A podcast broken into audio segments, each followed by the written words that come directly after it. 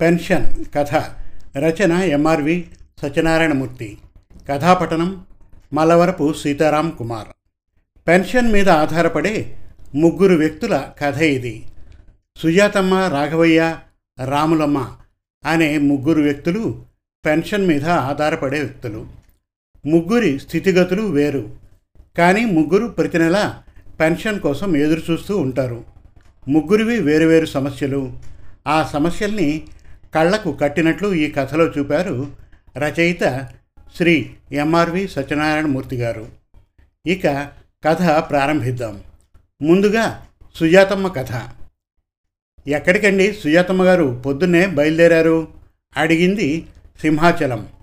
చిన్నగా నవ్వి పాల ప్యాకెట్కి అంది సుజాతమ్మ. మీ ఇంట్లో అద్దెకున్న వాళ్ళని తెమ్మంటే తేరా? మీరు బయలుదేరారు? ఆరా తీసింది సింహాచలం. అస్తమానం ఇంట్లో ఉంటే ఎంతొస్తుంది? అందుకని నడుస్తూనే చెప్పింది సుజాతమ్మ. కిరాణా షాప్ పక్క వీధిలోనే. సుజాతమ్మ ఇంటికి పెద్ద దూరం కాదు. సింహాచలం నాలుగు అడుగులు వేసి తెలుగు మాస్టారు ఇంట్లోకి వెళ్ళింది పనిచేయడానికి ఐదు నిమిషాల్లో కిరాణా కొట్టు దగ్గరకు వచ్చింది సుజాతమ్మ. పాల ప్యాకెట్టు రెండు బట్టల సబ్బులు తీసుకుని వెను తిరిగింది. సుజాతమ్మ ఇంట్లో అద్దకుండే వెంకట్రామయ్య చాలా మంచి వ్యక్తి. ఎవరికి ఏ సాయం కావాలన్నా చేస్తాడు. ఒకటి రెండు సార్లు అడిగాడు. నేను పాల ప్యాకెట్టు కిరాణా సరుకులు తెచ్చి పెడతానని సుజాతమ్మే వద్దు బాబు నేను తెచ్చుకుంటాను. ఇంట్లో ఏం తోచదు కదా అని సున్నితంగా చెప్పింది. కానీ అసలు విషయం ఏమిటంటే నువ్వు ఇంట్లోనే కూర్చుంటే కాళ్ళు చేతులు పట్టేస్తాయి. హాస్పిటల్స్ చుట్టూ తిరగాలి. సరుకులన్నీ నువ్వే తెచ్చుకో. దానివల్ల నీకు సరుకుల ధరలు కూడా తెలుస్తాయి అని కూతురు పల్లవి హితబోధ చేసింది. అందుకని అరవై ఎనిమిదేళ్ళ వయసులో సరుకుల కోసం బయటకు వెళ్తోంది సుజాతమ్మ. సుజాతమ్మ భర్త కృష్ణమూర్తి కాలేజీలో లెక్చరర్గా పనిచేసి రిటైర్ అయ్యాడు. ఉద్యోగంలో ఉండగానే కాలనీలో మేడ కట్టుకున్నాడు. కూతురికి సాఫ్ట్వేర్ ఇంజనీర్తో పెళ్ళి చేశాడు. కొడుకు ఎంకామ్ చదివినా ఉద్యోగం రాక బలాదూర్గా తిరుగుతున్నాడు. తండ్రి గారాభమే అతన్ని పాడు చేసింది. లక్షా ఎనభై వేల జీతంలో రిటైర్ అయ్యాడు కృష్ణమూర్తి. మనకి బోల్డ్ డబ్బుంది నువ్వు బెంగ పెట్టుకోకు ఉద్యోగం రాలేదని హ్యాపీగా ఉండు అని కొడుకు చెప్పి అతను ఎంత అడిగితే అంత డబ్బు ఇచ్చేవాడు. చెడు అలవాట్లు మరిగి ఒకరోజు వ్యభిచారం కేసులో అరెస్ట్ అయ్యాడు కృష్ణమూర్తి కొడుకు. ఆ షాక్కి కృష్ణమూర్తికి పక్షవాతం వచ్చి కాలు చేయి పడిపోయాయి. సుజాతమ్మ భర్తకి సేవలు చేయడంతోనే సరిపోతోంది. ఒకరోజు కృష్ణమూర్తి కొడుకు స్నేహితులతో మోటార్ సైకిల్ మీద తణుకు రెండవ ఆట సినిమాకు వెళ్ళి తిరిగి వస్తూ ఆగి ఉన్న లారీని గుద్దేసి స్పాట్లోనే చనిపోయాడు. అప్పటికే అతను బాగా తాగి ఉన్నాడు. కొడుకు దుర్మరణం కృష్ణమూర్తిని బాగా కృంగదీసింది. ఇది జరిగిన రెండేళ్ళకే కృష్ణమూర్తి చనిపోయాడు. సుజాతమ్మని కూతురు హైదరాబాద్ తీసుకెళ్ళదు. రెండు నెలలకో మూడు నెలలకో ఒకసారి శివపురం వచ్చి తల్లిని చూసి వెళ్తుంది. పెన్షన్ డబ్బులు ఎక్కువగా ఖర్చు పెట్టవద్దని పొదుపుగా ఉండమని తల్లికి నూరిపోస్తుంది. ప్రస్తుతం సుజాతమ్మకి భర్త పెన్షన్ ఎనభై వేలు వస్తోంది. ఇంటి అద్దె ఆరు వేలు వస్తోంది. నువ్వు పదహారు వేల కంటే ఎక్కువ ఖర్చు పెట్టకు. ప్రతి నెల నలభై వేలు బ్యాంకులో ఉంచు. మా అమ్మాయి పెళ్ళికి ఉపయోగపడుతుంది అని తల్లికి గట్టిగా చెప్పింది పల్లవి. కాశీ వెళ్ళి గంగలో స్నానం చేయాలని ఉంది. ఒక్కసారి నన్ను కాశీ తీసుకువెళ్ళు తల్లి. కూతుర్ని బతిమాలింది ఓసారి సుజాతమ్మ. నీకు ఆయాసం రోగం ఉంది. కాశీ వెళ్ళి స్నానాలు అవి చేసి వస్తే నీకు లేనిపోని రోగాలు చుట్టుకుంటాయి. నేను చాకరీ చేయలేను. అని చెప్పి పాలకొల్లు క్షీరా రామలింగేశ్వరుడి గుడికి తీసుకువెళ్ళి ఇదిగో ఈయన శివుడే అని చెప్పింది. కూతురి గడుస్తనానికి నివ్వెరబోయింది సుజాతమ్మ. పదిహేను రోజులు పోయాక కిరాణా కొట్టుకి వెళ్ళి వస్తుంటే సింహాచలం కనిపించింది సుజాతమ్మకి. ఏమిటి ఈ మధ్య కనిపించడం లేదు? ఊరికి వెళ్ళావా? అడిగింది సింహాచలాన్ని. అవునమ్మగారు గంగా పుష్కరాలకి కాశీ వెళ్ళాను. మా వాళ్ళతో కలిసి. విశ్వనాథుడి గుడి చాలా విశాలంగా కట్టారు. దర్శనం బాగా అయింది.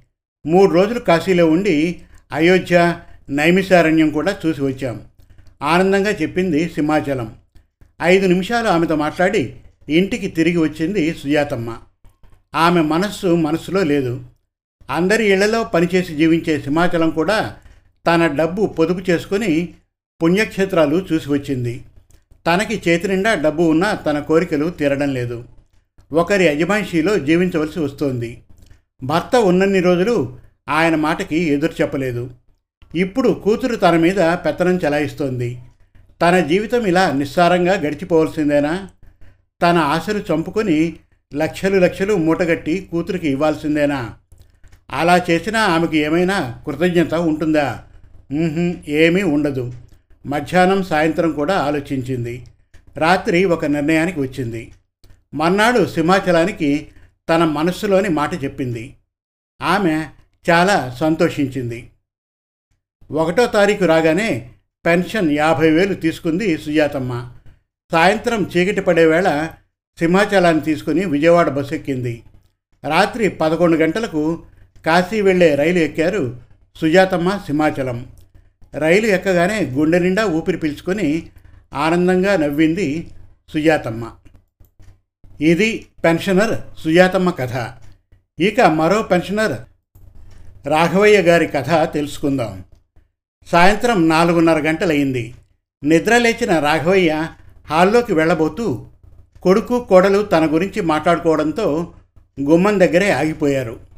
ఏమండి మీ నాన్నగారిని ఈసారి ఎవరి దగ్గరికి పంపకుండా ఒక సంవత్సరం పాటు మన దగ్గరే ఉంచుకుందాం అంది రమణి.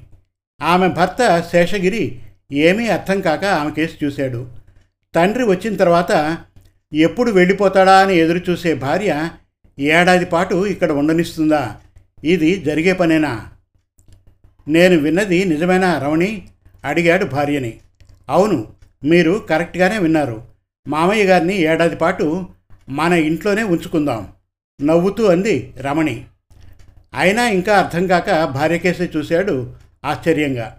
అబ్బా మీకు ఏది ఒక పట్టాన తెలీదు. అన్నీ విడమర్చి చెప్పాలి. మన అబ్బాయి ఇంటర్ రెండవ సంవత్సరం చదువుతున్నాడా? భర్తతో అంది. అవును అన్నట్లు తలూపాడు శేషగిరి. వచ్చే సంవత్సరం వాడిని బీటెక్ చదివించాలంటే చాలా డబ్బులు కావాలిగా. మామయ్య గారికి డెబ్భై వేలు పెన్షన్ వస్తోందిగా. పూర్వం మనకి నలభై ఇచ్చేవారు మామయ్య గారు. ఇప్పుడు యాభై ఇమ్మని అడుగుదాం. అంటే పన్నెండు నెలలకు మొత్తం ఆరు లక్షల వరకు వస్తుంది. ఆ డబ్బుతో మన అబ్బాయి కాలేజీ ఫీజులు కట్టేయచ్చు. మీరు ఆఫీస్లో లోన్ పెట్టక్కర్లేదు. ఏడాది గడిచాక ఆయన ఇష్టం. ఎక్కడ ఉండాలనుకుంటే అక్కడ ఉంటారు. ఎలా ఉంది నా ఐడియా? కళ్ళు గుండ్రంగా తిప్పుతూ అంది రమణి. భార్య తెలివితేటలకి మురిసిపోయాడు శేషగిరి. నువ్వు సూపర్ రమణి నాకు బర్డన్ లేకుండా చేశావు అని భార్యకి షేక్ హ్యాండ్ ఇచ్చాడు. వాళ్ళ మాటలు విన్న రాఘవరావు గుమ్మం దగ్గర నుండి వెనక్కి వచ్చి మంచం మీద కూర్చున్నాడు. చివరికి రక్త సంబంధం కూడా ధన సంబంధంగా మారిపోయిందా అని బాధపడ్డారు. కాసేపు అయ్యాక హాల్లోకి వచ్చారు రాఘవయ్య. రండి మావయ్య టిఫిన్ పట్టుకొస్తాను అని లోపలికి వెళ్ళి వేడివేడి పకోడీలు ప్లేట్లో తెచ్చిపెట్టింది రమణి. రాఘవయ్య టిఫిన్ తిన్నాక టీ తెచ్చి ఇచ్చింది. భర్త కేసి చూసి సైగ చేసింది అడగమన్నట్లు. నాన్న ఈసారి నువ్వు నాలుగు నెలలకే వెళ్ళిపోకుండా ఏడాది పాటు మా దగ్గరే ఉండాలి. కిరణ్ ఇంటర్ రెండవ సంవత్సరం చదువుతున్నాడుగా. నువ్వు హెడ్ మాస్టర్గా చేసావుగా. వాడిని శ్రద్ధగా చదివిస్తావని మా ఇద్దరి కోరిక. చాలా వినయంగా అడిగాడు శేషగిరి. అలాగే రా అబ్బాయి అని వాకింగ్కి పార్క్కి వెళ్ళారు రాఘవయ్య. తమ సమస్య ఇంత తేలిగ్గా పరిష్కారమైనందుకు భార్యాభర్తలిద్దరూ ఆనందించారు. రాఘవయ్య హై స్కూల్ హెడ్ మాస్టర్గా పనిచేసి రిటైర్ అయ్యారు. ప్రస్తుతం ఆయన వయసు డెబ్బై ఐదు సంవత్సరాలు. ఆరోగ్యంగానే ఉన్నారు. మూడేళ్ళ క్రితం భార్య జానకమ్మ చనిపోయింది. సొంత ఊరు జగన్నాథపురంలో చిన్న కొడుకు దగ్గర ఉంటూ ఉంటే మా దగ్గర కూడా ఉండాలని మిగతా ఇద్దరు కొడుకులు పట్టుబడడం వల్ల ముగ్గురు కొడుకుల దగ్గర నాలుగు నెలల చొప్పున ఉంటున్నారు రాఘవయ్య. ఎవరి దగ్గర ఉన్నా తన కోసం ఇరవై వేలు ఉంచుకొని మిగతా పెన్షన్ డబ్బులు వారికి ఇచ్చేస్తారు. పెద్ద కొడుకు రెండవ కొడుకు తన్ని బాగానే చూస్తారు. కానీ ఆయనకే మొహమాటంగా ఉంటుంది. చిన్న కొడుకు సూర్యనారాయణ దగ్గర ఉన్న స్వేచ్ఛ చనువు మిగతా వాళ్ళ దగ్గర ఉండదని ఆయన భావన. శివపురం అంటే రాఘవయ్యకి చాలా ఇష్టం. ఒక ఏడాది రెండో కొడుకు శేషగిరి వద్దే ఉన్నాడు. ఆ తర్వాత మూడో కొడుకు నారాయణ దగ్గరికి వచ్చారు. నారాయణ తండ్రి దగ్గర డబ్బు తీసుకోనని ఖరాఖండిగా చెప్పాడు. నాకు కలిగిన దాంట్లో మీకు పెడతాను. మీ అవసరాలకు మందులకు ఏమైనా కావలిస్తే మీ పెన్షన్ డబ్బులు వాడుకోండి అన్నాడు. రాఘవయ్య కొడుక్కి తెలియకుండా కోడలికి కొంత డబ్బు ఇచ్చి వెళ్ళేవాడు. కానీ ఆ డబ్బు ఆమె తణుకులోని వృద్ధాశ్రమానికి అత్తగారి పేరు మీద విరాళంగా ఇస్తోందని రాఘవయ్యకి ఇంతవరకు తెలియదు నాలుగు నెలలు నారాయణ దగ్గర హాయిగా గడిచిపోయాయి. రాఘవయ్య పెద్ద కొడుకు దగ్గరకు వెళ్ళలేదు. మరుసటి నెలలోనే జానకమ్మ తద్దినం ఉంది. కొడుకులిద్దరినీ తద్దినానికి శివపురం రమ్మని చెప్పారు రాఘవయ్య. అయిష్టంగానే పెద్ద కొడుకు రెండో కొడుకు శివపురం వచ్చారు. తద్దినం పూర్తయింది. భోజనాలు అయ్యాక అందరూ చావిట్లో సమావేశమయ్యారు. నాన్నగారు రాత్రి బస్సుకి హైదరాబాద్కి టికెట్లు తీయమంటారా? అడిగాడు పెద్ద కొడుకు చక్రధర్. నేను ఇక ఎక్కడికి రాదలుచుకోలేదు. శివపురంలోనే ఉంటాను. తాపీగా చెప్పారు రాఘవయ్య. కొడుకులు ఇద్దరి గుండెలో రాయి పడినట్లు అయింది. నెల నెల తండ్రి ఇచ్చే డబ్బులు తమ్ముడు తినేస్తాడా? అన్న దుగ్ధ వారిలో వ్యక్తమైంది. అది పసిగట్టారు ఆయన. మీ బాధ నాకు అర్థమైంది. నా పెన్షన్ డబ్బులన్నీ నారాయణే తినేస్తాడని మీ ఉద్దేశం. అది తప్పు. నారాయణ నా దగ్గర ఎప్పుడూ డబ్బు తీసుకోలేదు. వాడికి తెలియకుండా కోడలికిస్తే ఆమె ఏం చేసిందో తెలుసా? ఒక్క నిమిషం ఆగారు రాఘవయ్య. పెద్ద కొడుకు చక్రధర్కి ఉక్రోషం వచ్చింది. మొన్నటి వరకు శేషగిరి దగ్గర ఉంటే వాడు బోల్డ్ లబ్ధి పొందాడు. ఇప్పుడు తన వంతు వచ్చేసరికి తండ్రి రాను అని అనడం తట్టుకోలేకపోతున్నాడు. ఏ? ఆవిడ గారు ఆ డబ్బులతో నగలు చేయించుకుందా? వ్యంగ్యంగా అన్నాడు చక్రధర్ అందరూ మీలా స్వార్థపరులుగా ఉంటారనుకోకండి. ఆ డబ్బు మీ అమ్మ పేరు మీద వృద్ధాశ్రమంలో ఇచ్చేసింది. నా కళ్ళు తెరిపించింది. నేను చేయవలసిన కర్తవ్యం బోధపరిచింది. అయినా ఒక విషయం అడుగుతాను. తండ్రికి భోజనం పెట్టి డబ్బులు తీసుకోవడానికి మీకు సిగ్గనిపించడం లేదా? మీకు జీతాలు బాగానే వస్తున్నాయిగా. నెలకు యాభై అరవై వేలు సంపాదించుకుంటున్నారుగా. మరి ఎందుకు ఇలా ప్రవర్తిస్తున్నారు? నారాయణ చిన్న ఉద్యోగం చేసుకుంటున్నాడు. అది మీకు తెలుసు. వాళ్ళ ఆవిడ మిషన్ మీద బట్టలు కుడుతూ వాడికి చేదోడు వాదోడుగా ఉంటుంది. వీళ్ళ అబ్బాయి కూడా బీటెక్లో చేరాడు. కానీ వాళ్ళు ఎవరి దగ్గర చెయ్యి చాచలేదు. ముందు చూపుతో పొదుపు చేసుకుని ఆ డబ్బుతో చదివిస్తున్నారు. అది జీవితం అంటే మీకు నన్ను చూడాలని ఉంటే ఇక్కడికే రండి. అంతే అన్నారు రాఘవయ్య. కొడుకులిద్దరూ తలలు దించుకున్నారు. రాత్రి బస్సుకే ఇద్దరు వెళ్ళిపోయారు. రాఘవయ్య ఇద్దరు పేద విద్యార్థినులను దత్తత తీసుకొని వారిని చదివిస్తున్నారు. నెల నెల తణుకు వృద్ధాశ్రమానికి వెళ్ళి తనకు తోచిన సాయం చేసి వస్తున్నారు. ఆయన మనసు ఇప్పుడు ప్రశాంతంగా ఉంది. అలా రాఘవయ్య గారు తన సమస్యని పరిష్కరించుకున్నారు. ఇప్పుడు రాములమ్మ కథ తెలుసుకుందాం. ఆ రోజు ఒకటో తారీఖు. ఉదయం తొమ్మిది గంటలవుతోంది. శివపురంలోని పెడల్ కాలనీలో తన పూరిపాక దగ్గర కూర్చొని ఉంది రాములమ్మ. పొద్దున్న తాగిన టీ చుక్క అప్పుడే అరిగిపోయింది. ఆకలి వేస్తోంది. ఆశగా వీధి చివరకేసి చూస్తోంది గ్రామ వాలంటీర్ కోసం అతను ఇచ్చే డబ్బుల కోసం. వీడు పెందలాడే రాడు. పొద్దున్నే టీలు కాఫీలు ఇచ్చే వాళ్ళకి ముందుగా డబ్బులు ఇస్తాడు వాళ్ళతో కబుర్లు చెప్పుకొని తీరుబడిగా వస్తాడు. ఏం చేస్తాం? దేవుడు వరమిచ్చినా పూజారి అనుగ్రహించాలి అన్నట్లు ప్రభుత్వం పేదలకి మేలు చేయాలని ఎన్ని ఆలోచనలు చేసినా కింది వాళ్ళు దాన్ని సరిగ్గా అమలు చేయడం లేదు. వీడు డబ్బులు ఇస్తే రాముడు హోటల్కి వెళ్ళి రెండు ఇడ్లీలు తినాలి. బాగా ఆకలిగా ఉంది అని మరోసారి దీర్ఘంగా నిట్టూర్చింది రాములమ్మ. పెన్షన్ ఇచ్చే కుర్రాడు పెద్దిరెడ్డి గారి ఇంటి దగ్గర కబుర్లు చెబుతూ జోకులు వేస్తూ నవ్వుతూ ఉన్నాడు. రాములమ్మ ఆకలితో కళ్ళల్లో కోటి ఆశలు నింపుకొని వాలంటీర్ కోసం ఆతృతగా ఎదురుచూస్తోంది. సమాప్తం.